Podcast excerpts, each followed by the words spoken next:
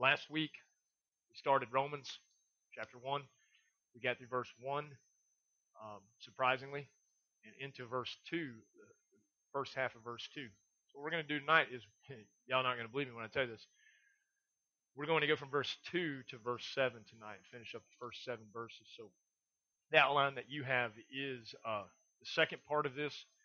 We're going to be looking, again, the one true gospel.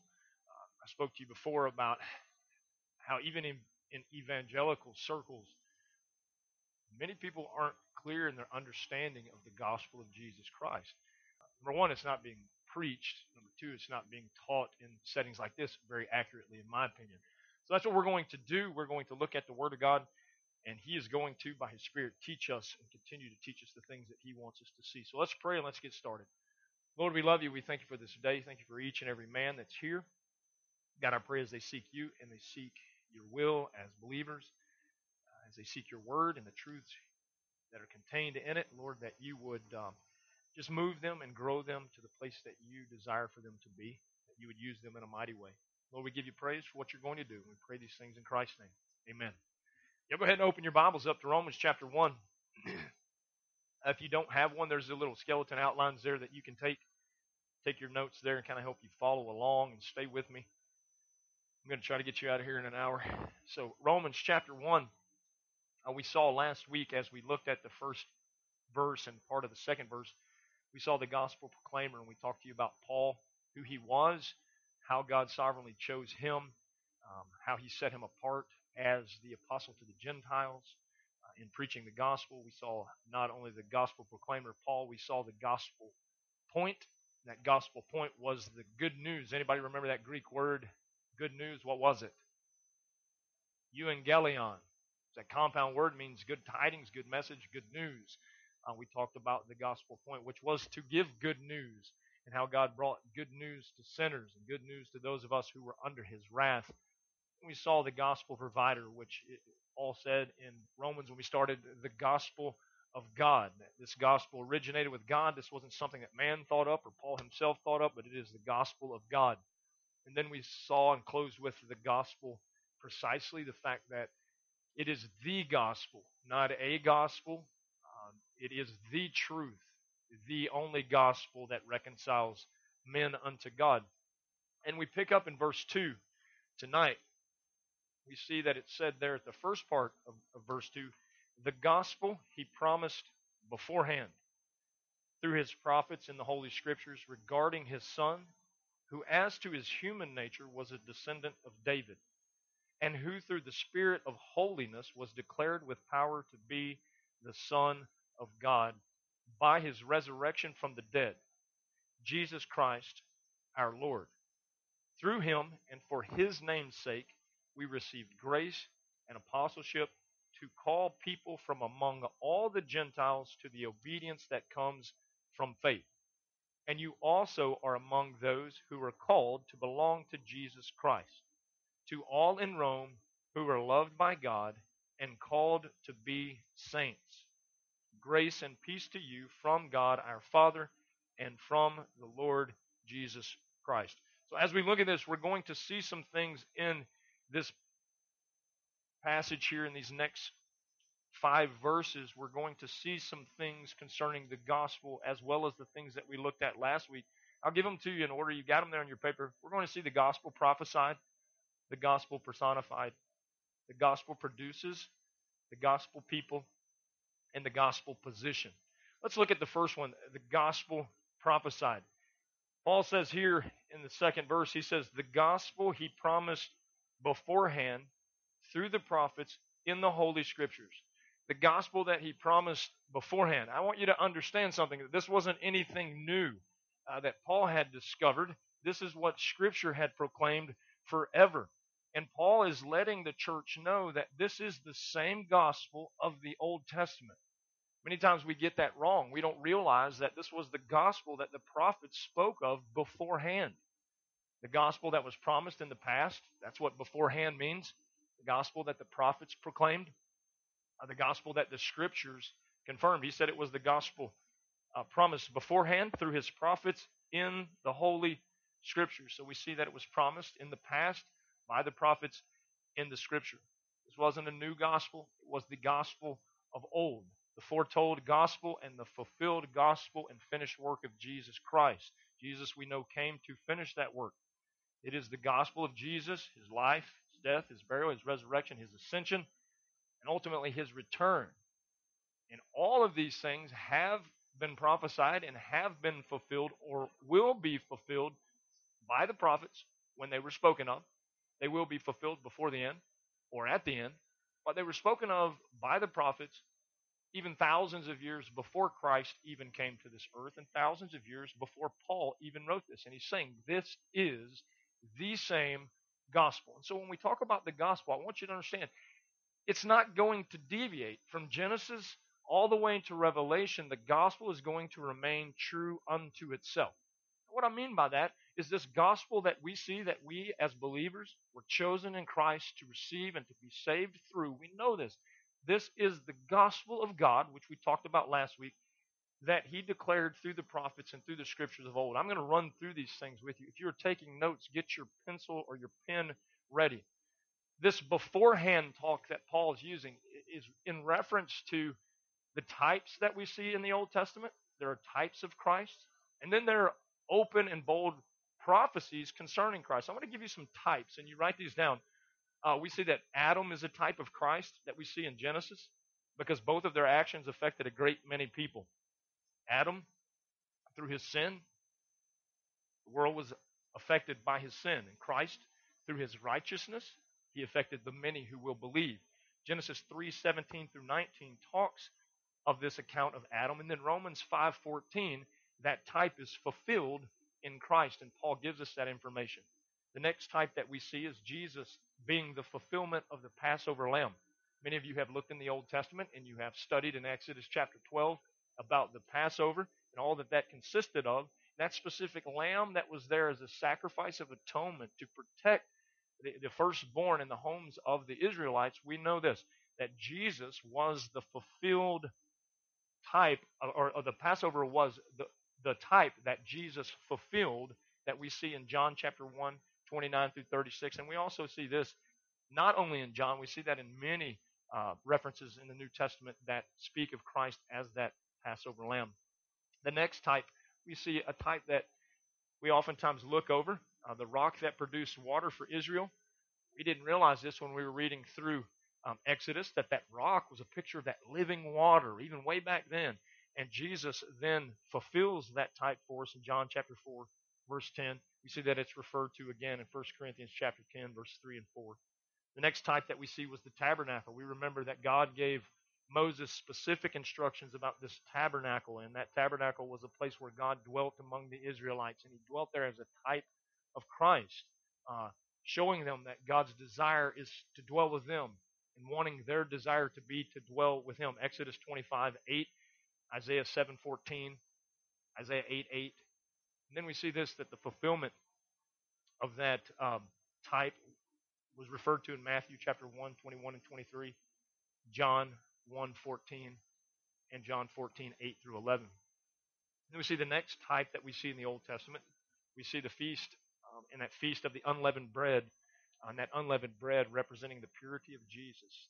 God instructed the people to make this bread, but to not let leaven be present in any way, shape, or form in this in this bread representing that purity. Jesus' burial uh, being like a kernel in the ground, waiting to burst forth in life. So we see the unleavened bread and the burial of Jesus, that seed. Um, Leviticus 23 6 talks of this. First Peter chapter 2 speaks of, in verse 22, the fulfillment. Then we see the next type. Um, that was the feast of the first fruits. Represents Jesus as being the first one resurrected from the dead. Uh, we see Leviticus 23:10 talks about first fruits, and then Jesus is referred to as that firstborn. There in 1 Corinthians chapter 15, verse 20, we could go on and on and on about the types. There are many. Um, we know that there were there were those um, who, in Moses' day, would have looked to a snake that was on a pole, and they would have been healed by that. They looked up, um, Jesus, in the same manner, was lifted up on a cross, and that serpent on that pole was a type of Christ, a healer, uh, just as Jesus was lifted up on his cross, according to John chapter 3. Um, you see the account of the serpent on the pole in Numbers 21, 8 through 9. John chapter 3, verse 14 through 15. You see Christ fulfilling that. We know this that uh, in the book of Ruth, um, Boaz was a type of Christ. He was the kinsman redeemer. We see that fulfilled in Jesus. Galatians 3:13, uh, Galatians 4 verse 5, uh, Colossians 1:14. Uh, we can go on and on about these types. Uh, Jonah, um, Jonah, who was in the belly of the fish three days, Jesus' body being in the grave three days, representing redemption and new life. Uh, we could go on, let's move to the prophecies. You get the idea of the typology. Let me just tell you this that's not an all inclusive list, that's just some that I knew you might be familiar with. Moving into prophecy, um, there are many, many, many prophecies about Jesus Christ. In fact, hundreds even. Um, many historians and theologians have tried to figure exactly how many um, that the scriptures refer to as prophecies of Christ or prophecies pointing to towards something in Christ's life. Those numbers vary um, based on interpretation, um, but as many, uh, one scholar, uh, Barton Payne, uh, he has claimed as many as 574 verses uh, in the Old Testament that somehow point to or describe or reference the coming Messiah. That's pretty impressive. Um, also, there was a scholar by the name of um, Alfred Edersheim. And Alfred Edersheim, he found 456 Old Testament verses referring to the Messiah or to the times of the Messiah. But conservatively, we can say this um, that Jesus fulfilled hundreds of prophecies uh, that were proclaimed in the in the Old Testament, and he fulfilled these uh, many of them in just three and a half years of earthly ministry while he was here on the earth. And that's pretty impressive. Um, and, and many of those in the 33 some odd years that he was here on the earth. But let's, let's look at those. Genesis chapter 3, verse 14 and 15, uh, we see that way back then in Genesis chapter 3, just following the fall of man, the serpent and the seed of Eve will have conflict. Uh, boy, haven't we? Um, the offspring of that woman will crush the serpent, Jesus is that seed, um, and he will crush and did crush Satan there at the cross. Genesis 3, uh, then fulfilled in Galatians 4 4. Hebrews chapter 2 14 both reference this fulfillment. God promised Abraham the, uh, the, the, whole world that the whole world would be blessed through him. Uh, Jesus descended from Abraham, and that is the blessing that God was speaking of when he made that promise to Abraham, Genesis chapter 17, verse 19. And then in Matthew 1, 1 through 2, we see that that was fulfilled or spoken of in the New Testament. God promised Isaac um, that the whole world would be blessed by his descendants. And guess what? Jesus is also a descendant that came from Isaac. And, and we know that Jesus speaks of this in Matthew chapter 1, again, as we said before, but also in Luke chapter 1, Luke chapter 3. 1 of Luke is 33, and 3 of Luke is 23 and 24. Um, Jacob prophesied Judah would rule over his brothers. Interesting thing about that is Jesus is the lion of the tribe of Judah who will forever rule over his brothers. Pretty interesting, isn't that? That Jesus comes from the tribe of Judah. Genesis 49:10 is where we see Jacob prophesying that Judah would rule over his brothers. Matthew chapter 1, 1 through 2 confirms that Jesus is from the tribe of Judah. Luke chapter 1, 32 and 33, both in the lineages of Christ, confirm this. Uh, the Jews were not to keep uh, the Passover lamb overnight. Jesus was buried uh, the day that he died. And so they didn't keep that lamb overnight. It was a specific reason for that. Exodus 12 and verse 10. And then John chapter 19, 38, we see that Jesus it fulfills that uh, when um, he, uh, excuse me, 938 to 42, when he was buried uh, the same day that he died. And you remember when you go back to that account, it was a, they were in a hurry. They had to bury him. That was not usually the case. Usually, in the case of a Roman crucifixion, they'd leave him hanging for a while so that everybody could take note and not mess with the Romans. But for the case of Jesus, they were in a hurry because it was to fulfill things that the Old Testament had confirmed. We could we can move through. There are hundreds of these. Um, Moses was uh, promised by God. Um, I mean, Moses uh, promised God would atone for his people. and that was confirmed there to Moses that he would do that.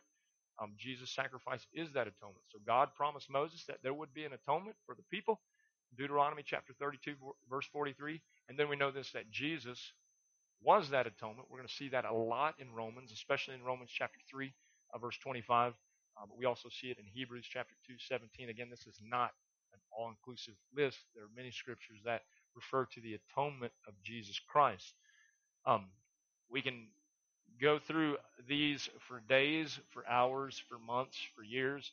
Um, these are hundreds upon hundreds upon hundreds of prophecies that Jesus, um, that were made of, about Jesus in the Old Testament and that Jesus fulfilled in his life here on this earth, or that he will fulfill at his second coming. So you probably know of many more. Our, our time together tonight is not to discuss how many prophecies of the Messiah that we know, but to know this that when Paul says that this was the gospel uh, that was preached beforehand, he is talking about the fact of there were hundreds of references that he knew as a Hebrew growing up. I talked to you last week about the importance of Paul, who grew up as a Hebrew, trained to know these things.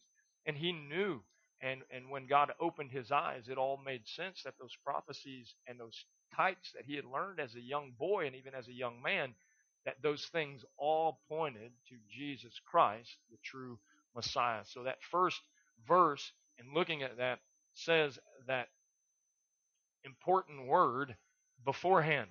The gospel he promised beforehand through his prophets in the Holy Scriptures. Scripture confirms for us. People ask all the time, well, why do you believe in the Old Testament? I believe in the Old Testament because it confirms everything that happened in the New Testament. That Jesus Christ is truly the Messiah that the prophets spoke of. Jesus Christ is the Messiah that the Scriptures spoke of. Jesus Christ is the, the, the fulfillment of all the types and all the pictorial things that were, were outlined for us in the Old Testament. So we see it was the gospel prophesied. So when you come to Christ by hearing the message of the gospel, when I preach the gospel every week, this is no new message. This is the same gospel that was promised beforehand. Therefore, we are going to see consistency if we look at the gospel in its entirety um, from Genesis all the way to Revelation. And I'll promise you this if you study the scripture long enough, you will see that there is in every every single one of the 66 books that were canonized, there is in every single one of them that red line that runs all the way through the scriptures pointing us to Jesus Christ, the King of Kings and Lord of Lords. So, we move to the second part of this, getting to the next verse, verse 3. It says this. It says in verse 3, regarding his son, who as to his human nature was a descendant of David, and who through the Spirit of holiness was declared with power to be the Son of God by his resurrection from the dead, Jesus Christ our Lord. So we look at this, we saw first the gospel prophesied, that it was the gospel that was preached beforehand by the prophets and through the Old Testament scriptures and types there that we find. We also see that the gospel personified itself, meaning this, it was no longer about types and prophecies. Jesus Christ came to this earth as the true Messiah. And he came in an interesting way. And I love that Paul, in, the, in these two verses that we just read, outlines that for us. We see that um, Jesus, he refers to him first in verse 4, and who through this, oh, excuse me, verse 3, regarding his son, who as to his human nature, so he's going to divide two things. He's going to divide the human nature of Christ, then he's going to also divide and let us see the divine nature of Christ, and who through the Spirit, verse 4, of holiness was declared with power to be the Son of God by his resurrection from the dead, Jesus Christ our Lord. So when we see the gospel personified, the gospel personified, we see that Matthew Henry, uh, many of you have heard of Matthew Henry's commentaries. They're very old, um, but they're still very relevant in studying the scripture. Matthew Henry said this By the light of nature, we see God as a God above us. By the light of the law, we see him as a God against us, right? When we see the law, we can never do it right. But by the light of the gospel, we see him as Emmanuel, God with us. And what a profound statement. Isn't that true? Uh, that we see, if we look around in nature, we see God as a God above, that He's huge and so far out of our reach that we couldn't possibly ever um, entertain even the thought of being in His presence. And then the law, we see that He's against us because we have all sinned and broken those laws and become transgressors. Transgressors. But in the light of the gospel, we see Him as God coming down, Emmanuel, God with us. And we know this that Jesus was referred to as Emmanuel, God with us, and the one who would rescue us from our sin. When Jesus came to this earth, I want you to understand something. He was fully God and he was fully man. He was the sovereign Lord come to this earth in flesh. So when we see his human side, we know this that the Bible refers to that human side of Jesus as the Son of Man. The Son of Man. When we look at that term, the Son of Man, I want you to understand its origin. The origin of the term Son of Man, write this down, very important scripture and understanding this. Daniel chapter 7, verses 13 and 14. We see the origin of the Son of Man. And, and Daniel says this In my vision at night I looked, and there before me was one like a Son of Man. Coming with the clouds of heaven, he approached the Ancient of Days and was led into his presence. He was given authority, glory, and sovereign power. All peoples, nations, and men of every language worshiped him. His dominion is an everlasting dominion that will not pass away, and his kingdom is one that will never be destroyed. So we see when we see the term Son of Man, because Jesus actually referred to himself as the Son of Man when we see that term in the New Testament, and, I'll tell you this, there are many references, and we're going to look at a lot of them tonight uh, that reference the Son of Man. And many times when you see that, it's Jesus referencing himself. Uh, but we see that the description of the Son of Man from Daniel was a messianic title. Messianic title, meaning that it was pointing to the Christ. I don't know about you, but when you read that in Daniel, we know because we've already seen it happen and we have trusted in Jesus Christ as our Lord and Savior and know that we're going to see it to its full fulfillment according to Scripture. But you knew when we read that that that was talking about Christ. That wasn't just talking about some angelic being or some uh, strange paranormal activity, but it was talking to the one who had authority and about the one who had authority and glory and sovereign power over all peoples and nations and whose kingdom would never ever pass away. That's Jesus Christ, in case you missed that. So this term, the Son of Man, was a messianic title. Um, and he, when Jesus would refer to himself as the Son of Man, was assigning to himself the title of Messiah. So understand that when he referred to himself as the Son of Man, every Jewish person under his under his voice would know that he was saying that he was the Messiah. Now, understand something the Jewish people understood that the Messiah would be a human being. In fact, it, it, it really didn't enter into their mind the second part that we're going to talk about tonight that not only was he the Son of, of man, but he was also the Son of God, that he was deity. In fact, he was God in flesh, revealing himself to man as the Son Jesus Christ. It, never entered their mind. In fact, they were blinded to it to a degree and still are to this day to some degree. And so, when we talk about the Son of Man, uh, we see that uh, the Jews of Jesus' era would have known explicitly who Jesus was talking about. He, they knew that he was referencing himself to be the one that Daniel and many of the other prophets pointed to. So we see in the, the New Testament, we see many references to the Son of Man in the New Testament, and in every one of those, we see that it is a reference to the Lord Jesus Christ. And so we'll look at those in a second. But before we do, I want you to understand a second meaning of Son of Man is very important to understand as we look at this title um, because a Son of Man meant exactly that a man. I want you to understand and never forget that Jesus was fully man, although he was fully God. That's why it's important to see over and over again that there were references to the Son of Man alongside of, and even some scriptures contain them both in the same passage of Scripture, the Son of Man, and then point to him as the Son of God. And so we get to see both elements of truth there. So when we look at that, it's very important that we see that Jesus was flesh, that he came to this earth and it wasn't some, some type of, of euphoric being that was here. Uh, when Jesus had nails driven in his hands and in his ankle bones, and he had his flesh ripped from him, it hurt. He bled. He, we, we know this. We have scripture that confirms he mourned with people. He even wept. He was disappointed in people's lacks of faith. He had humanity. So don't forget that. Uh, he didn't. He didn't come here uh, again in some hologram form um, and, and just to save the world. He came as a human because it was according to God's plan. Also, it was according to God's prophecy.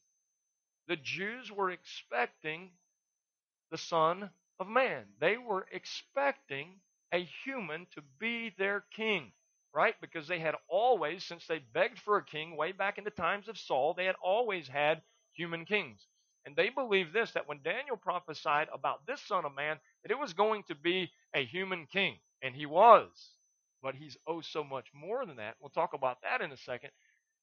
And he will be their Messiah who will reign forever, just as Daniel said. So the Son of Man references, if you have your pen, write fast. Matthew 8 20, Matthew 9 6, Matthew 10 23, Matthew 11 19, Matthew 12 8, Matthew 12 32, Matthew 12 40, Matthew 13 37, Matthew 13 41, Matthew 16 13, 16 27, 16 28, 17 9, 17 12, 17 22, 19 28, 2018. We're still in Matthew. Keep writing. 2028, 24 27. Huh? Can y'all keep up? 2430, 2437, 2439. Yeah, Matthew says it a lot. 2444, 2531, Matthew 26 2, Matthew 26 24, Matthew 26 45, Matthew 26 64. Hey, good news, we're moving to Mark. Mark 210, 228, 831, 838, 99, 912, 931, 1033. like we're playing bingo. 1045, Mark 13, 26, Mark 14, 21, Mark 14, 41, Mark 14, 62, Luke 5, 24, Luke 6, 5, Luke 6, 22, Luke 7, 34. Yeah, like Tommy said, the whole New Testament, at least the Gospels so far, right? So in the Gospels, and we can go on and on and on, we would get finish Luke in about probably 15 or 20 more verses. We go into John, we'd have about 10 to 20 more verses. Acts chapter 7, verse 56, Hebrews 2, 6, Revelation 1, 13, Revelation 14, 14. You say, Kirk, why, why are you telling, if you want that full list, we'll give it to you when we're done. Why, why is that important? It's very important.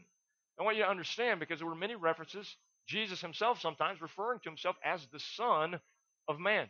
Why? Because he came according to the prophecies. What do we see? It was the gospel that was prophesied beforehand, and they knew that when he said, I'm the Son of Man, that it was in reference to what Daniel said in Daniel 7 13 and 14, that Jesus was claiming himself to be the Messiah, the Son of Man.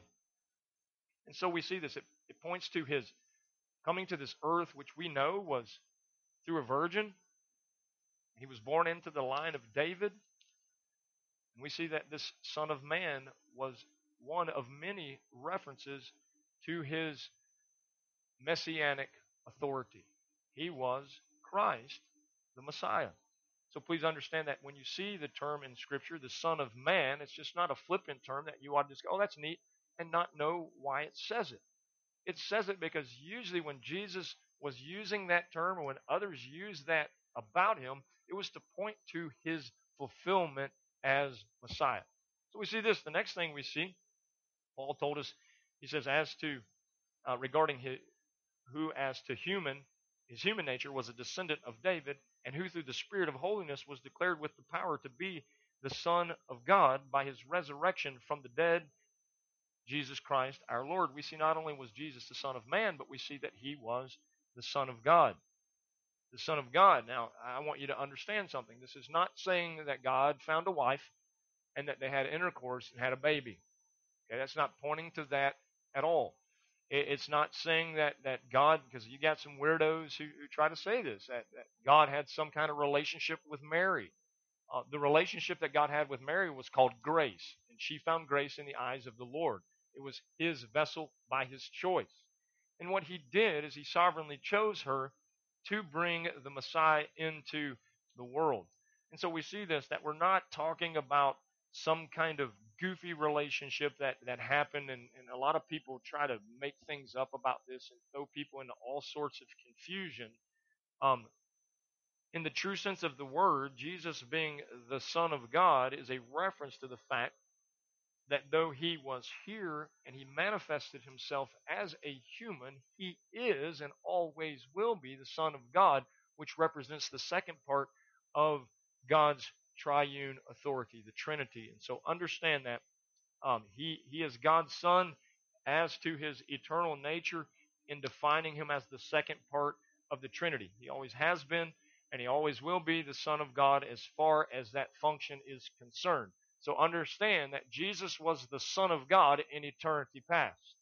Before he ever revealed himself as Jesus Christ, the human, the Son of Man, he was the Son of God and always will be the Son of God, that second part of the Trinity. So please understand when we see that, the term Son of God, even though uh, you can't hardly get through the scriptures without seeing, especially the New Testament, don't be thrown off by it. Understand this. He has two titles, Son of Man and Son of God, so that you can understand he was fully man, but he was also fully God. And keep it that simple. Don't confuse yourself and don't let all sorts of false teaching come in. Uh, he always has been the Son of God. He always will be the Son of God. Uh, Luke, Luke chapter 1, verse 35. The angel speaking to Mary says, The angel answered, The Holy Spirit will come on you, and the power of the Most High will overshadow you. So the Holy One to be born will be called the Son of God. That's pretty interesting that the angel let Mary know that you are going to bear eternal Son of God from your womb. And what an amazing thing. Matthew chapter 16, verse 13 says this When Jesus came to the region of Caesarea Philippi, he asked his disciples, Who do people say that the Son of Man is? Watch this.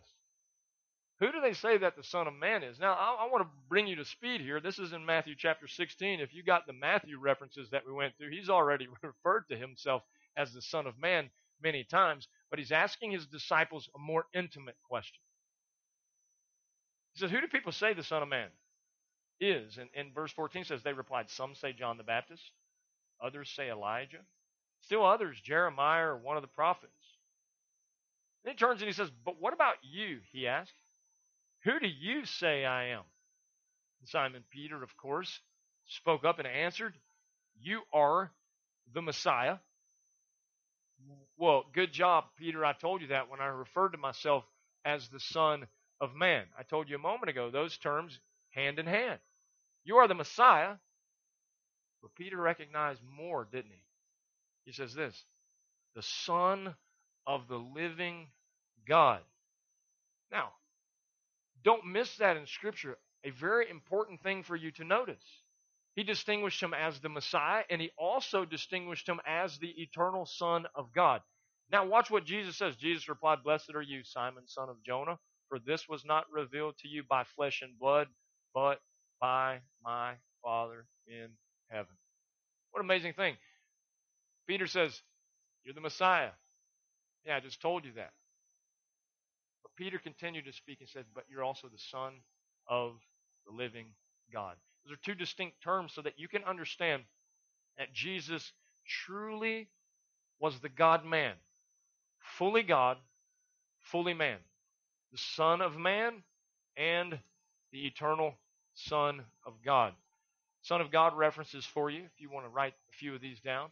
If you don't, you can get these notes when we're done. Matthew 4 3, Matthew 4 6, 829, 1433, 2663, 2740, 2743, 2754, 1 1. How can it be that in the same gospel accounts they refer to Jesus as both the Son of Man and the Son of God? Could it be that he was both fully human. He was both fully deity, the Son of God. Mark 1 1, Mark 3 11, Mark 15 39, Luke 1 35, Luke 3 38, Luke 4 3, Luke 4 9, Luke 4 41, Luke 27 70, John 1 34, John 1 49. You aren't even trying to keep up anymore. John 5 25, John 11 27, John 19 7, John 20 31, Acts 9 20. And we can go to Romans 1, we saw it. Romans 1 4, 2 Corinthians 1 19, Galatians 2 20, Ephesians 4:13, Hebrews 4:14, Hebrews 6:6, Hebrews 7:3, Hebrews 10:29, 1 John 3:8, 1 John 4:15, 1 John 5:5, 1 John 5:10, 5:12, 5:13, 1 John 5:20, and then in the Revelation chapter 2 verse 18, we see that Jesus was fully man, fully God, the Son of Man, the Son of God. He came to fulfill the messianic prophecies that Daniel and many of the prophets referenced, and he came as Emmanuel, God with us, the Son of God, the second person in the Holy Trinity, came to this earth to rescue men from their sin. What a privilege. What a beautiful thing for us to see in Scripture. Most of the time, we would read past those two phrases and just go, hmm, and keep on reading. So we see that he was the Son of Man by the references in Scripture, the Son of God, proven by his holy life. That's what Paul said. Paul said there in the verse that we're looking at today that in verse 3 regarding his son, who as to his human nature was a descendant of David. We know this. We can trace his lineage all the way back, his human nature all the way back to the throne of David and then some. We see that Jesus will be the one who sits on the everlasting throne of David. Verse 4 And who through the Spirit of holiness was declared with power to be the Son of God by his resurrection from the dead, Jesus Christ our Lord. He said he proved that he was more than just the Son of Man, but that he was the Son of God. And he proved this by his holy life. He proved this by his power over death through his resurrection. Let me tell you this if Jesus wouldn't have walked out of that tomb, we could have never made the claim that he was the Son of God because he did not have power over life and death, but yet he proved that he was truly the Son of God when he walked out of that tomb that resurrection morning. It's proven by the scriptures that declare his position as the Son of God over and over and over again. He's declared to be the Son of God. It was proven by the testimony of God. Think about this. You don't believe that he was the Son of God? Let's just ask the Father. Matthew chapter 3, verse 17 um, many of you remember it. He was being baptized. Jesus was being baptized by John, and a voice from heaven said, What? This is my son. So, if all the stuff that we've talked about tonight doesn't confirm that he was the Son of God, maybe God can confirm that for you because he spoke there at his baptism and said, This is my Son whom I love. With him I am well pleased. And so we see that Jesus, the Son of God, came to this earth to save sinners like you and sinners like me. That is the gospel personified. He is the anointed Savior. We see this as Paul writes. He, he talks about Jesus' human side, his lineage from David. He then talks about his lineage from the throne of God, that he is truly the Son of God, declared by his holiness and the resurrection from the dead, that we all know to be true. But he goes on and he refers to a couple more things in these two verses that I don't want you to miss. And, and I know that we're tearing these verses down in small chunks, but there's so much here. So pay attention to what he says. He said he was declared with power to be the Son of God by his resurrection from the dead. Jesus Christ, our Lord. Now, we usually in church, we just read that and we say, Yeah, amen. Jesus Christ, our Lord. I want to break that down for you, what Paul's really saying here. Jesus, the Christ, our Lord. So there's three things that we need to consider in that title that oftentimes we just read the title and think that there's just one thing, right? There's three things to consider, and I want you to consider those things that he was the anointed Savior. We saw that he was the Son of Man, that he, he is the Son of God, but he is the anointed Savior. Did you know this? The word Jesus is a compound word, and it means this Jehovah saves. Going back to what Paul said last week, it is the gospel of God. This is Jehovah's gospel. This is God's plan to save sinful man for his glory. So we look at this and we see that even in the name Jesus, Jehovah saves, So he says, Jehovah saves the Christ. What does the Christ mean? Don't forget this. Write this down. The anointed one, the Messiah. So he says, Jehovah saves the anointed one or the Messiah, because the anointed one and the Messiah are parallel terms, synonyms. And then he goes on and he throws this one in there the Lord. That means this He was not only the anointed Savior, He was the sovereign Lord of all. The sovereign Lord, according to the many scriptures that we have looked at today. Paul, in just that title, Jesus the Christ, Jesus the Christ, and then he goes on and he says, Our Lord. That's for all the people who think that Jesus can be Savior and not be Lord. That defies his title. He says, Jesus, the Christ, the anointed one, the Savior, Jehovah saves. And then in the rest of that term, our Lord, he points to his sovereign lordship. So when people tell you, well, Jesus is my Savior, but there was it was later on that he became my Lord, that is not biblical.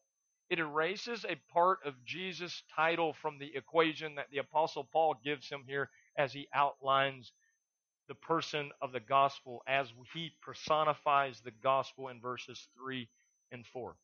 Jesus, Jehovah saves, the Christ, the anointed one, who is the Lord. So, what does that mean? Jesus is the Savior of sinners. He is the anointed one, the Messiah that was promised of old. And he is the sovereign Lord of all. You don't get to dissect him in whichever part you like or don't like. He's all three, all at the same time. Don't ever forget that. So, moving along, we've seen the gospel prophesied, the gospel of the Old Testament. We've seen the gospel personified through the Lord Jesus Christ, the God man, fully God, fully man, the Son of Man, the Son of God, the anointed Savior, the sovereign Lord of all. And then we see this the gospel produces. Verse 5, we're going to continue to read here in Romans. Through him, again, that's referencing Jesus, and for his name's sake, we receive grace and apostleship to call people from among all the Gentiles. Pay attention to this because he's already covered what we've read so far in his opening statements that he was called to present the gospel to the Gentiles. But we see this to the obedience that comes from faith. I want you to see what the true gospel, because that's what we're talking about tonight, the one true gospel, the one true gospel that was prophesied beforehand. We covered that. The one true gospel that was personified by the God man, the Lord Jesus Christ. It will produce something. Now, I want you to see that. It produces obedience through faith regeneration, if a person, is truly regenerated, meaning that they have been made alive in Christ while they were dead in their sin. I told you everything that we talked the five weeks before we got to Romans was important that we understand so that when we get to Romans, we understand what's happening now. So the dead were made alive through the regenerating power of the Holy Spirit, and in that, He is going to produce obedient faith. Obedient faith. It is obedience that comes through faith in Jesus Christ that Paul is talking about here.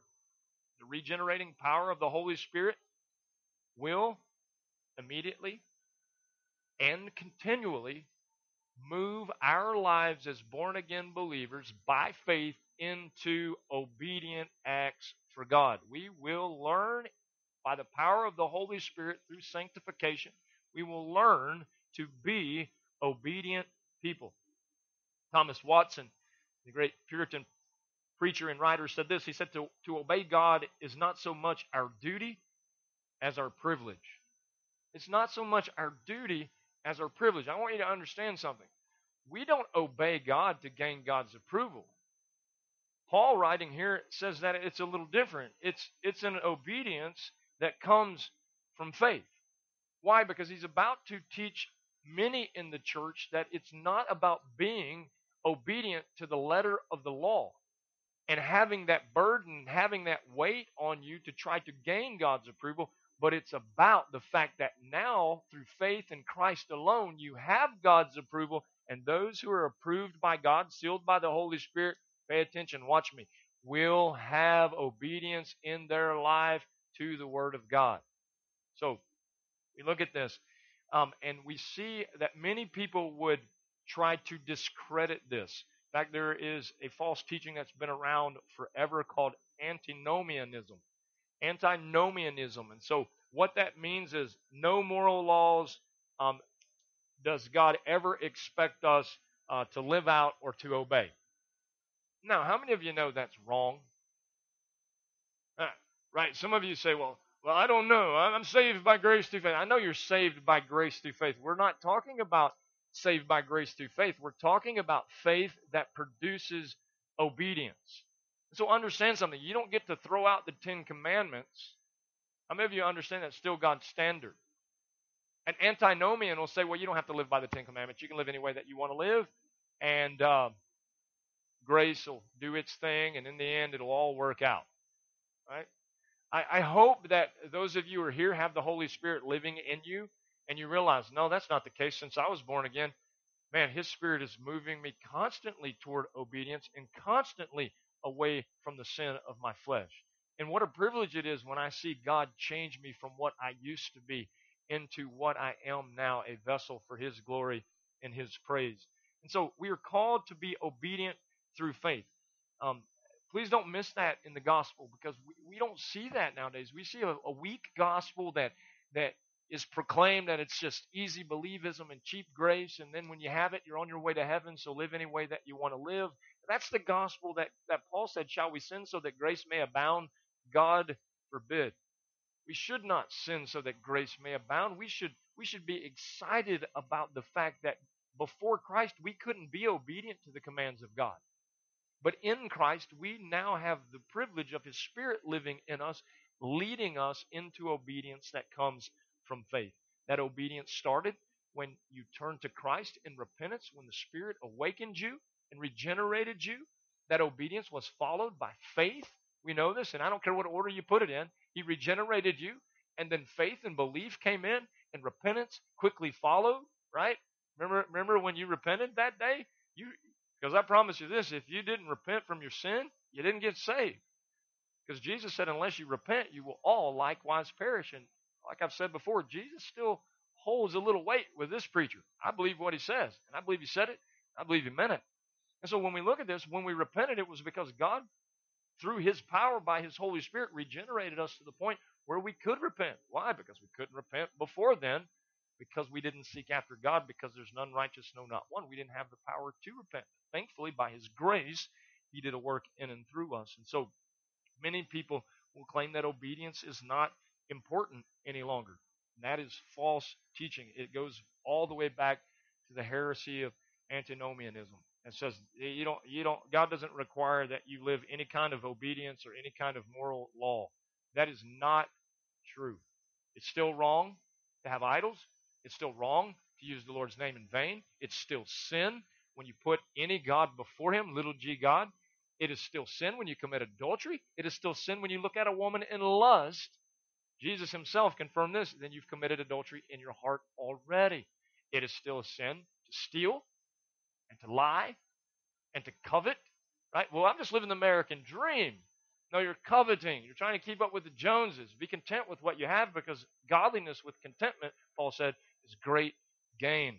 So when we look at this, we see obedience from faith in Christ alone, made possible only in Christ. That's why it was so important that when we talked about sola fide, the fact that it is faith alone through soli Christus, which is Christ alone, we saw the importance of that before we ever got to this because it is by faith alone, in Christ alone, through grace alone, that we can now be obedient in that faith which God has called us to live.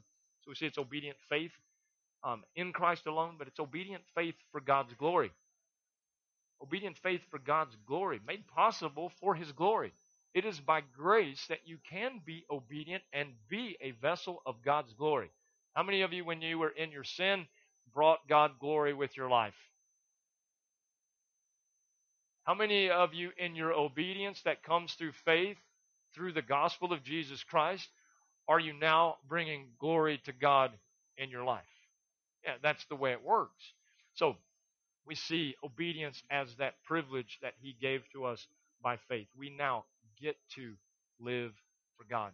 It's not a burden. If you're truly born again here today, you get to because you've been honest with yourself about where you used to live, and you get to live in this new life that brings God glory by faith in Jesus Christ and that alone. So we see it's obedient faith for all people. Uh, he was making that very clear. For all people. He wants you to know, uh, as as he writes here, that um, in verse uh, five, we're in verse five, right? Still, yeah. Uh, through him and for his name's sake, we receive grace and apostleship to call people from among all the Gentiles to obedience that comes from faith. And so it's for all people. Um, it was very clear already in Scripture that it was first for the Jew, as Jesus says, and then for the Gentile. Paul's saying it's now for everyone because in, in biblical times, in the biblical distinction, you were either Jew or you were everything else, which was a Gentile. So Paul's making it very clear that this faith that leads to obedience through the gospel of Jesus Christ, that that's for all, the Jews and the Gentiles. It is obedient faith, and it is the only true faith. I want to show you something. I want you to, to understand why Paul is saying that this is um, the faith that leads us to obedience, um, or obedience that comes from faith, however you want to word that. I want you to see he's saying this in reference to the gospel so that the church will know that the true gospel will contain obedience. So that you can't claim to have Jesus but live like you used to live. That obedient, true faith is what marks Christians distinctly. James chapter 2. We know what James says about faith without works. What does he say? He says, You foolish person. You want evidence that faith without works or deeds is dead or useless? He's talking to them. Go back and read that chapter of James. He's saying one person says he has faith, and that doesn't hold water. The only thing that holds water is the person who has says that he has faith, and he backs it up with the things that he does, those obedient acts of righteousness that Christ is doing in and through you by his Spirit. Jesus in Matthew chapter 7 says it like this Not everyone who says to me, in verse 21, Lord, Lord, will enter the kingdom of heaven, but only the one who does the will of my Father who is in heaven. Now, I want you to understand something here. Jesus is preaching a faith that leads to obedience. It is an obedient faith or it's not a gospel faith. Paul is making that very clear in the beginning of this letter. We're, we're in verse 5, and he's wanting people to know this gospel because he's still talking about the gospel. The true gospel is a gospel of obedient faith.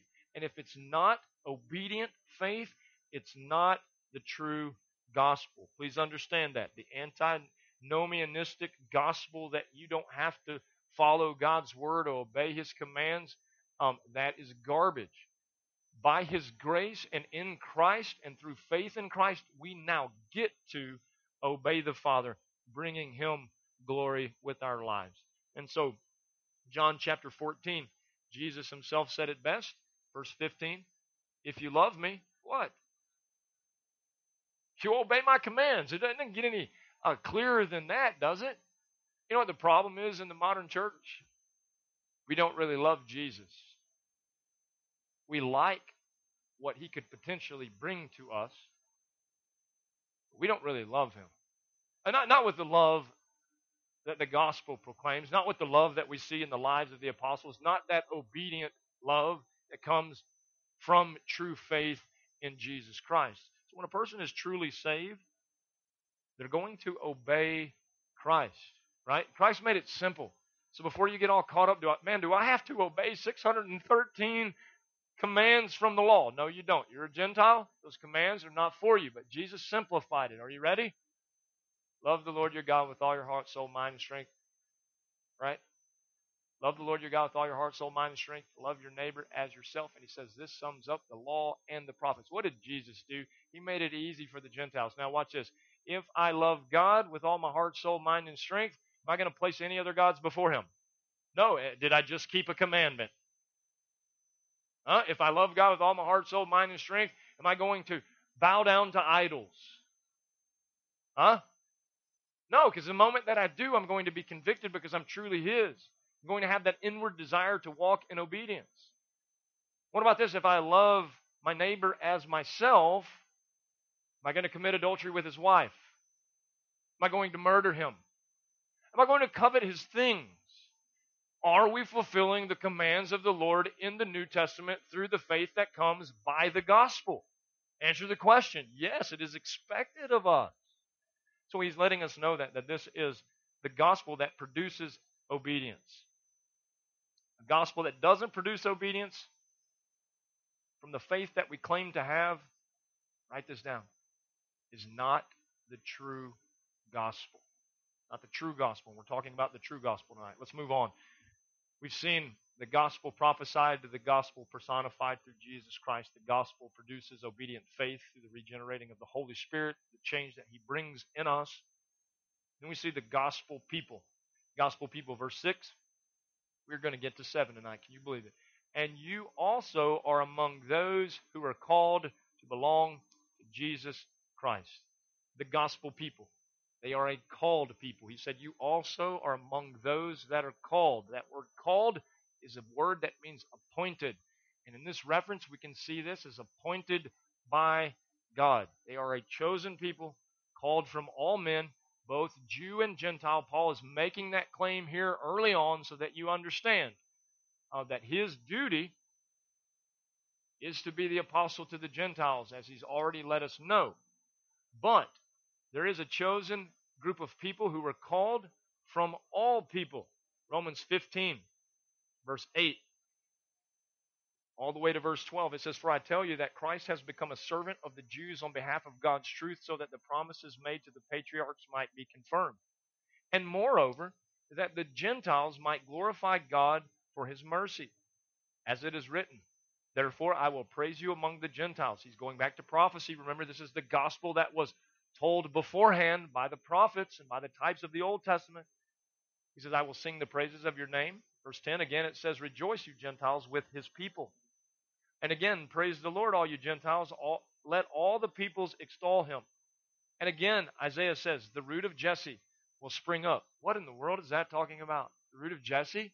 What in the Oh, the Son of Man who came from the line of David. It just so happens that Jesse was David's father. This is a prophecy about Jesus Christ, and he's referring back to the Old Testament about this. He says, The root of Jesse will spring up, one who will arise to rule over the nations.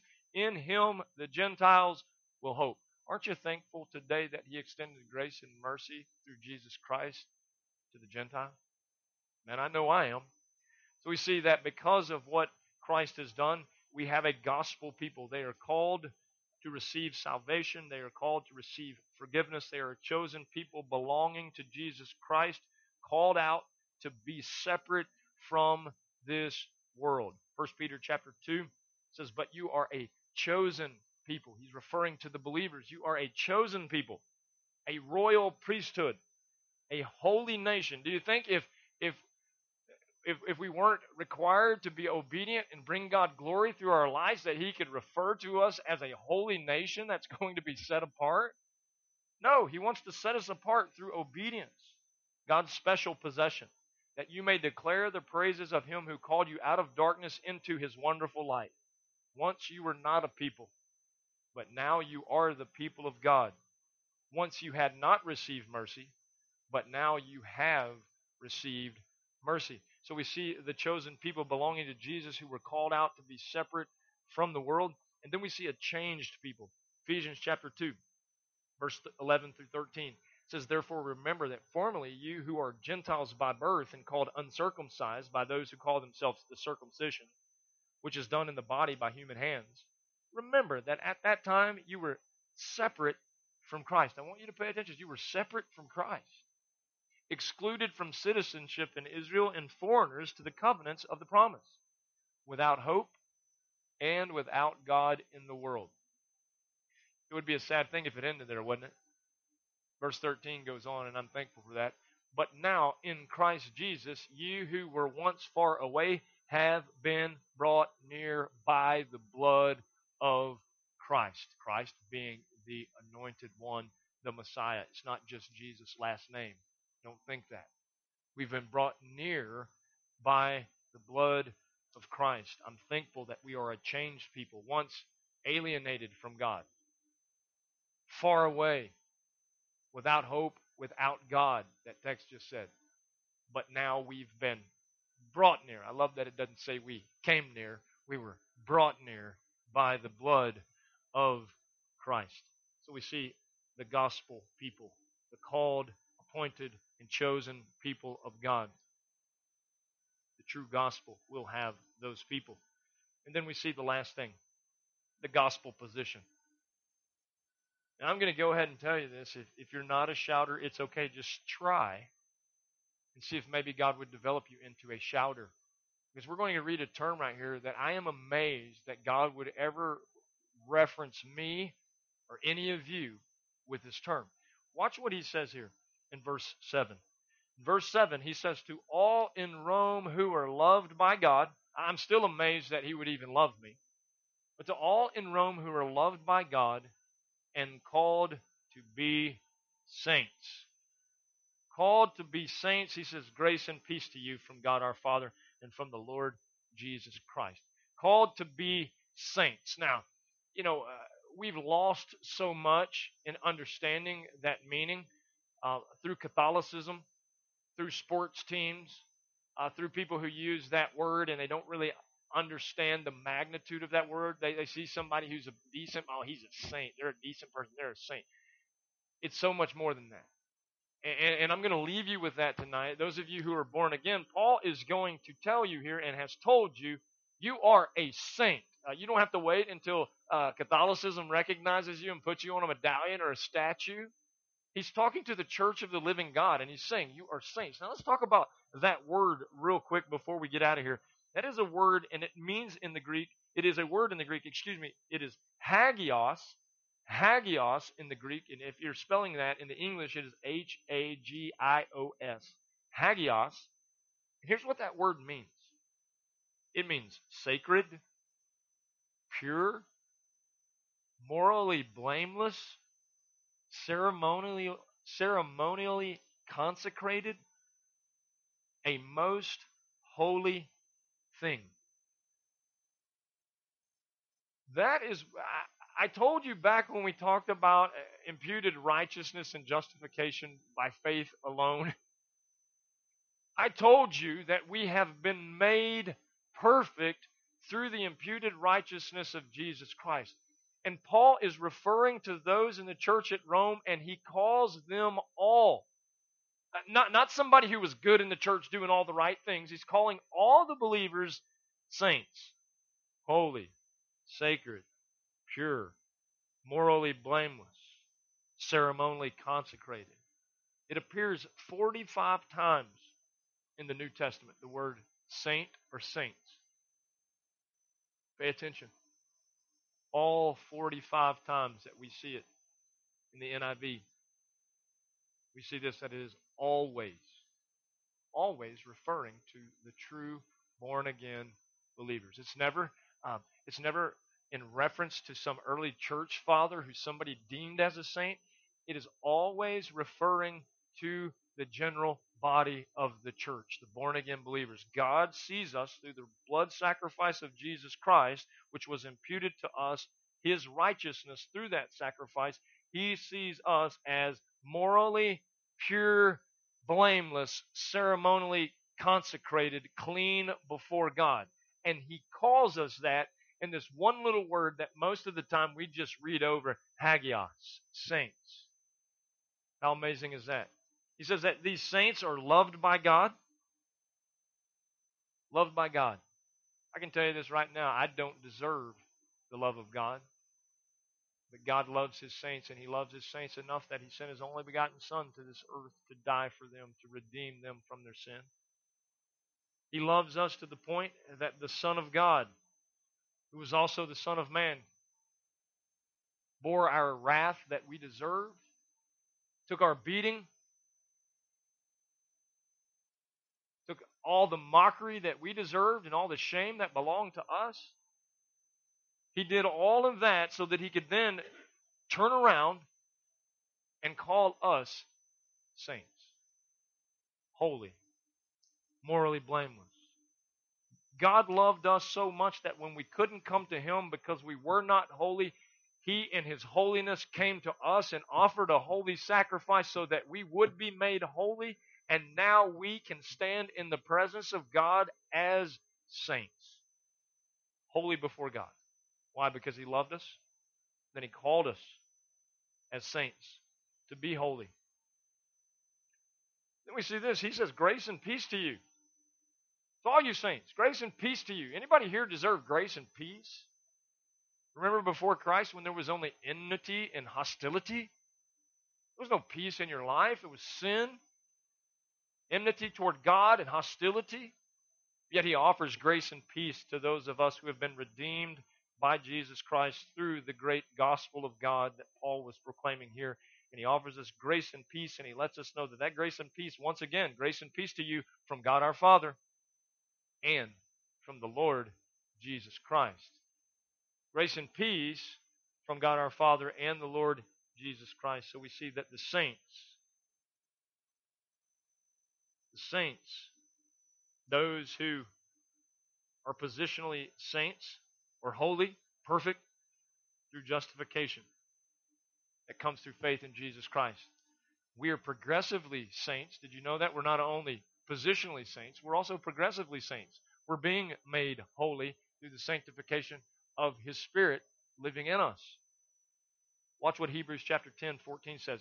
It says, By one sacrifice, He has made perfect forever